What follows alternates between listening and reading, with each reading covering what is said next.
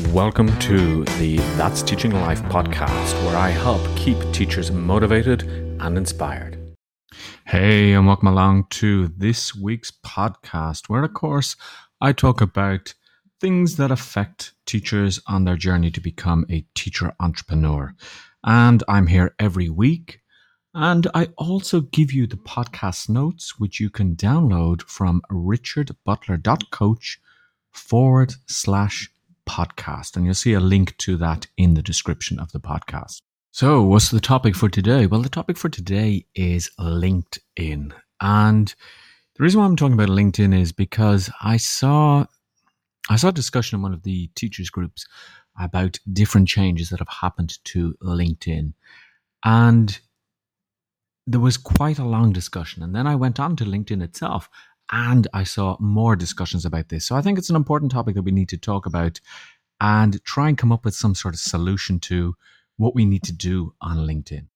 Now, of course, the question is why is this topic important? Well, as a teacher entrepreneur, your market or your target market and audience are more than likely on LinkedIn because they're going to be business professionals.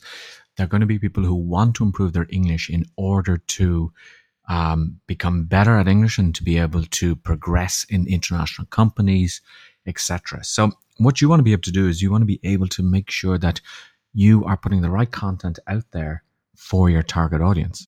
Okay, so let's get into the bones of today's podcast. Now, LinkedIn is a business social network, as you already know. And a couple of things that uh, we're told about LinkedIn is there's some figure of around 70 or 80% of people who have a LinkedIn account are not that active. Now, that figure could be, I mean, it could be 60%, but the large majority of people are very passive on LinkedIn. But that doesn't mean that you can't reach them because obviously people may uh, see your post and then they may react to it. Now, here's one of the things I've learned about LinkedIn before I get into the specifics. Um, people are watching your posts even though you may feel that people aren't reacting, people aren't leaving comments, people aren't reposting, people are watching your posts. And I know this because I've had people reach out to me that um, I haven't, I've never seen them like my post. And they say to me, Oh, I've been following your posts and they're really good. And I'd like to um, have a chat with you to see how I can improve my English. So, this is the first thing people are watching, people are seeing your posts, and when the time is right for them, they will actually react.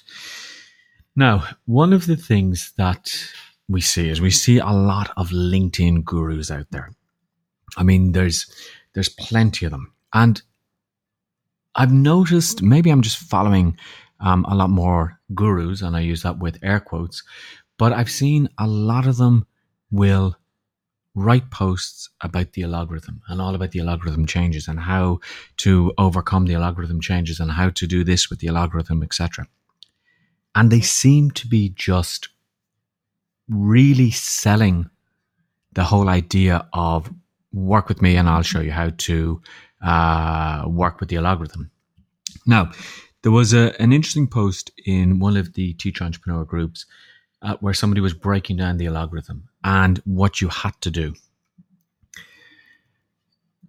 And there was a lot of discussion around it, and people were saying, "Well, this is good. Thank you for this, etc." And the post was extremely good because it was a summary of what LinkedIn themselves had said. Now, one person had said, "I mean, we can't overanalyze what everything that LinkedIn wants." And I agree that you don't want to get to a point where you're in paralysis analysis or analysis paralysis. I'm not sure which which way the uh, which way the words go on that one. But basically, what this means is that you are spending so much time analyzing that you may not move forward. I mean, over the last uh, couple of months, they've said carousel posts are down. They say video posts are down. They say video posts are up.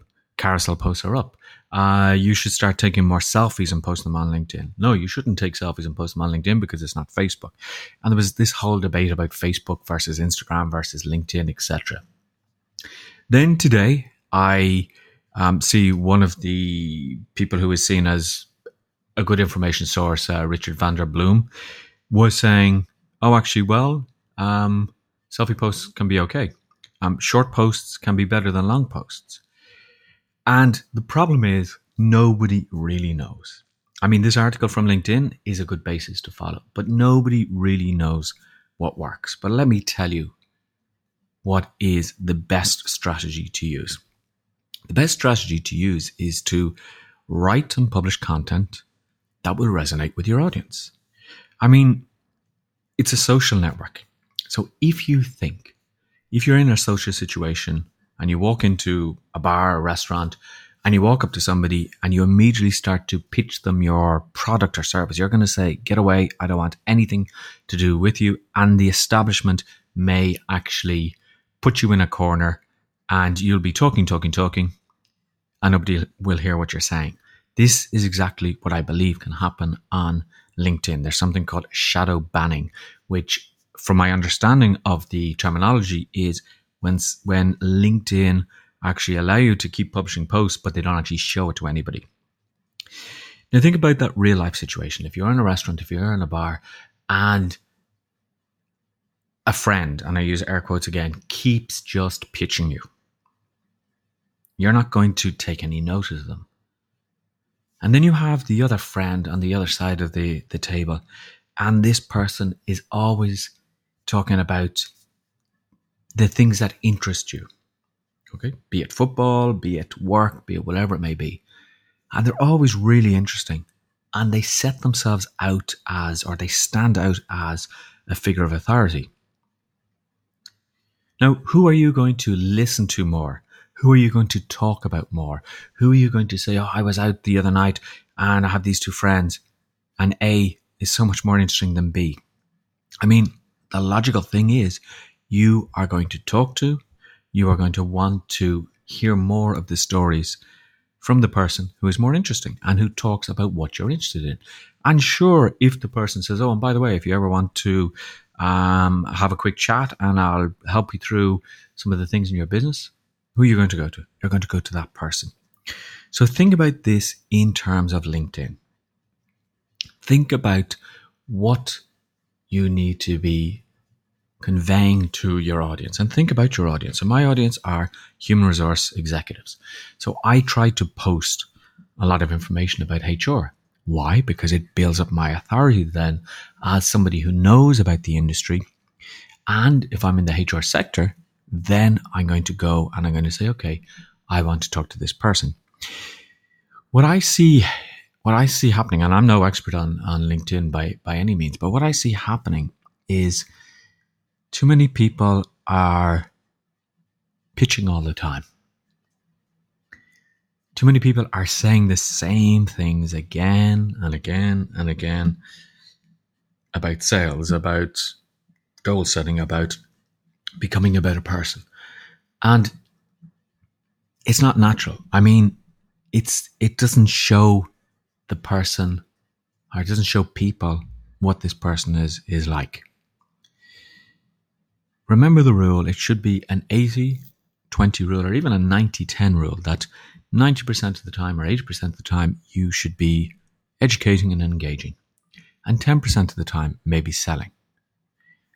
Because this is the way we do it in real life. I mean, I've had people reach out to me on LinkedIn and, hey, Richard, I really like your content. Okay. Uh, I'd like to add you to my network. So I add them to my network. And the first thing they do is they pitch. Would you like more clients? And would you like to be making 10,000 in the next uh, three weeks? We can do that with our uh, appointment setters. And you kind of go, no, hold on a second. Would you do that in real life? Would you go up to somebody in a party and say, hi, can we talk? And they say yes. And then you immediately pitch them. No, you wouldn't. So, one of the things is I think it's the three C's it's to be consistent, it's to communicate, and it's to build that community. And this can take time, and I'm guilty of maybe not always being consistent and building up the community. But remember, whatever that figure is 60, 70, 80% of uh, users on LinkedIn are more passive than active.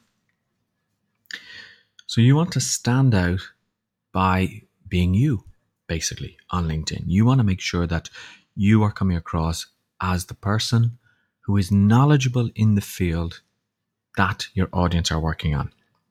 Now, we can spend hours and hours optimizing our profiles. We can spend hours and hours doing lots of different things. And that's really important. But at the end of the day, ask yourself, is my content social worthy? I mean, is my content something that's going to interest my audience? Is my content something that is going to resonate with my audience? I see no problems with posting a selfie if, and this is one of the things that I agreed with uh, what Richard van der Blom said, is if the story somehow relates to your audience. I mean, if you're just posting a selfie of, here's me on the beach, no. But if you have, you know, here's me on the beach, I like to disconnect. And the reason why I do this is because I've streamlined my business, blah, blah, blah, blah, blah. Well, then that is more relevant to your audience. If you just post irrelevant content, if you post things that are too long, people won't read them. If you post things that are too short, people won't read them. So you need to just get to that point where it's the ideal content that resonates with your audience. Now, there's a lot to take in there, but I think we can spend hours and hours and hours analyzing. And the problem is that we will never get it right. Because I've seen countless stories of where people say, I mean, this piece of content just blew up and I didn't do anything special. So sometimes it's a matter of luck, sometimes it's a matter of timing, sometimes it's a matter of the right people just see it at the right moment. So I think what you need to do is to be consistent Make sure that you have your profile optimized. Make sure that you show yourself as an authority and just consistently communicate with your community about what they are interested in. So, what's the key takeaway for this podcast? Well, for me, the key takeaway is keep an eye on the algorithm changes. Keep an eye on what people are saying. But that's it. Keep an eye, but don't over um, stress about, oh my God, I have to do it this way, I have to do it that way. Think about your audience. Think about how you would socially engage in your audience if you are at a, uh, in a pub, in a restaurant, at a networking event. And be consistent. Consistently show that you are the authority in your community. So that's it for another week. Hopefully, you enjoyed this podcast. And if you did, make sure that you subscribe and make sure that you share it with any of your friends or colleagues who will find it useful. And also make sure that you sign up for the podcast notes. Uh, you can go to richardbutler.coach forward slash podcast and sign up there. And I want you to just remember to always be consistent. This is the key to any thing that we want to do in life. And I always have to remember that as well because I can be guilty of it. But listen, that's enough for today. Make sure that you tune in next week and I'll talk to you then. Make sure that you subscribe to this podcast to be kept up to date when I release new episodes.